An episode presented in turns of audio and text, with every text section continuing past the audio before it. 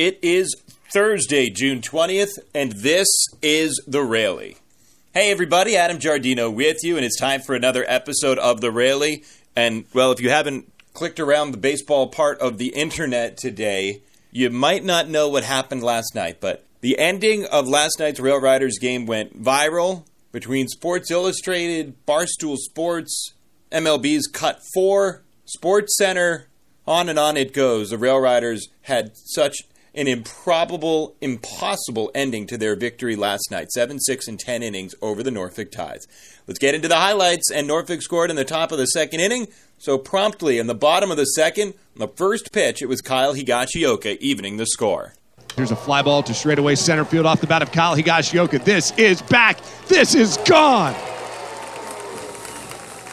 One pitch, and the Rail Riders have evened the score. 11th home run of the season for Kyle Higashioka. His 31st run batted in. The Tide scored twice in the top of the third, but the Rail Riders got a run back in the fifth, and Ryan McBroom's 433 foot solo home run made it 3 2 Norfolk on top. So cut the deficit in half. We don't play that highlight for you because, well, Ryan McBroom homered later. But before that, in the interim, Norfolk added runs to its lead a run in the seventh, a run in the eighth. And so going into the bottom of the eighth inning, the Tides had a 5 2 lead. So a bit of a hole for the Rail Riders to dig themselves out of. But the aforementioned Ryan McBroom helped them take the first step forward in the comeback. Overhead wind, kick, and toss. And McBroom towers one to left. This time, no chance, it's gone. What a blast from Ryan McBroom, further than the first and the Rail Riders now within two, thanks to McBroom's second homer of the night. So then it was a two run game, and the ninth inning began with a double from Mike Tauchman. This came off of Tanner Scott, who was brought in as a closer to try and lock down the victory. But Tauchman, a double, and things were off on the right foot. A lineup by Kyle Higashioka was followed up by Thairo Estrada reaching base, and runners were at first and second with one away for Tyler Wade. The toss to Wade, lines it out towards left center field. Chasing is Dwight Smith Jr. This is going to touch the grass. Tauchman's going to score. Here comes Thairo Estrada. He'll score standing. A double for Tyler Wade. Almost a carbon copy of a ball he hit a couple of innings back. And the Rail Riders even it up 5 5, bottom of the ninth inning, and the winning run is 180 feet away with a left turn. Not only did Wade tie the game, he was the potential winning walk-off run in scoring position with only one out. And so the Norfolk Tides followed that double by Wade by intentionally walking Ryan McBroom. Runners were at first and second with still one out, but Trey Amburgey, Mike Ford couldn't get the job done, and so the game went to the 10th. The 10th inning featured the pace of play runner. The runner starts at second base to begin the inning, and eventually Jace Peterson came home to score on a wild pitch by David Sosby. So we go to the bottom of the 10th, and the Norfolk Tides have a 6 5 lead. The runner at second is Gosuke Katoh. He pinch ran for Mike Ford. The first batter up, Logan Morrison, struck out looking. There's one out, there's a runner at second. Most people in the ballpark know that Gosuke Katoh represents the tying run, not the winning run. But as you'll hear, the one man who matters most lost track of the situation That'd be right fielder Anderson Feliz, as Breyvic Valera, the Rail Riders shortstop, came to the dish. Here's the 1 0 to Valera.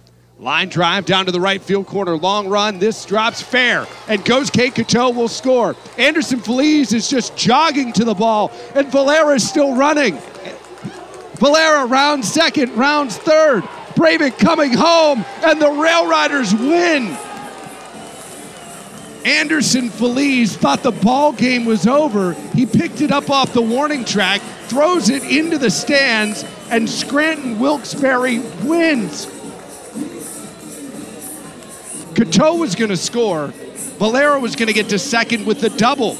Instead, he comes all the way around, and Scranton Wilkes-Barre wins it seven to six. Unreal. Just a crazy ending to the game as Breyvic Valera ran to second, ran to third, and by the time he had gotten to third base, the ball was already up in the crowd. The home plate ump, Jeremy Riggs, pointed to the plate, and Valera came around to score the seventh and decisive run of the night for Scranton Wilkes-Barre, a 7 6 walk off winner. A frenzied 6,689 fans stuck around to watch that one. They came for Aaron Judge, and if they stuck it out the whole way, they got to see an exciting, exciting win last night for the Rail Riders. Before yesterday's game, we catch up with somebody who's been really, really good for the Rail Riders this season. JP Feyereisen finished last year on a down note, suffering an elbow injury that required minor but season ending elbow surgery, not anything along the lines of Tommy John. His season last year featured a 3.45 ERA over 60 innings, 59 strikeouts, and the numbers for him this year so much better than that. Joe Vasile wanted to know from JP, first off, what's been the key to his early success in 2019? Just the fact this year, uh, my arm's healthy. I feel really good, and my body's feeling really good. Um, and then just having three pitches to use, uh, having a fastball to to uh, attack guys with, and then uh, a changeup and a breaking ball to put them away with. Are you using your changeup and breaking ball any differently this year, or have you worked on specifically developing one of those two during the off season?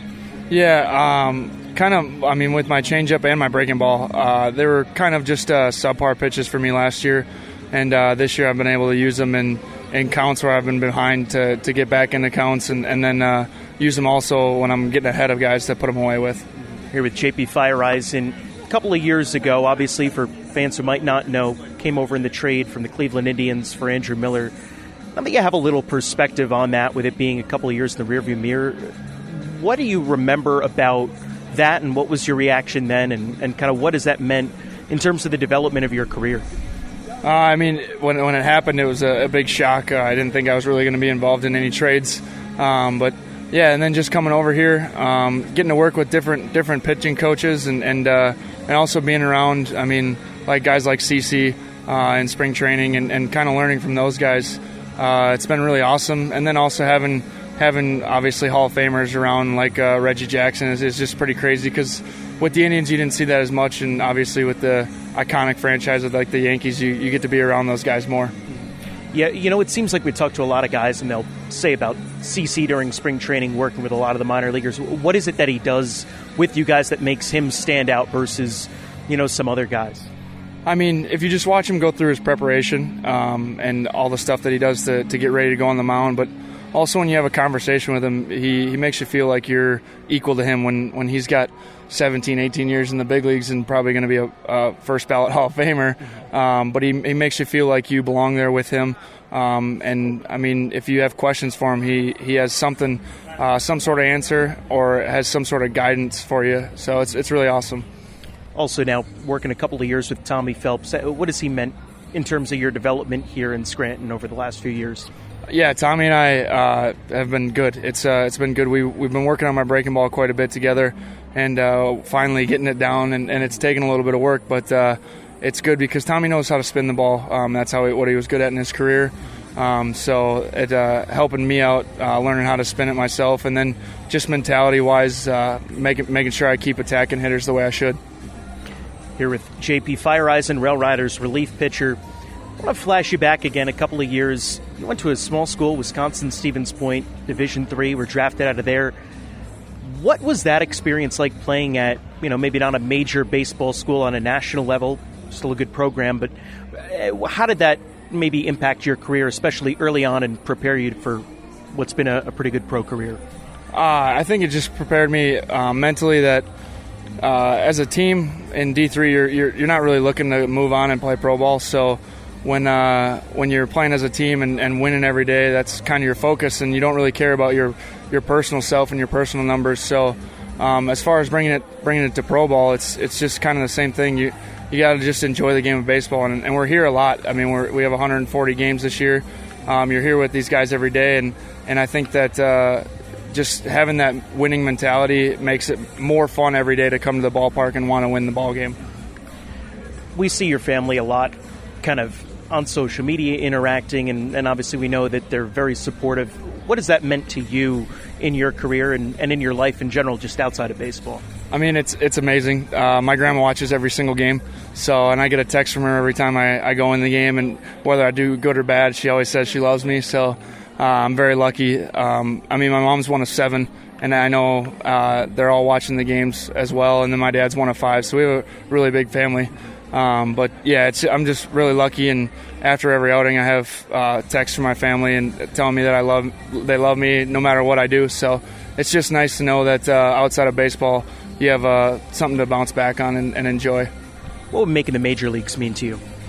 I mean, it's obviously a, a goal ever since you're a little kid, and uh, I mean, it would, it would, mean everything to me. I mean, it's uh, it's not as much as family and and uh, and doing stuff for them, but but making the major leagues would be amazing. Big thanks to JP Feyereisen for being our pregame guest, and thanks to you for making the Rally part of your day today. We've got first pitch tonight coming up at 7.05. Rail Riders go for a three-game sweep over the Norfolk Tides. Daniel Camarena gets the ball for Scranton Wilkes-Barre. Pre-game coverage with Adam Marco and me begins at 6:35 on the Rail Riders Radio Network, the TuneIn Radio app, and on the MILB First Pitch app as well. I'm Adam Giardino. Follow me on Twitter. I'm at Adam Giardino, G I A R D I N O. Thanks for listening, and we will talk to you later tonight.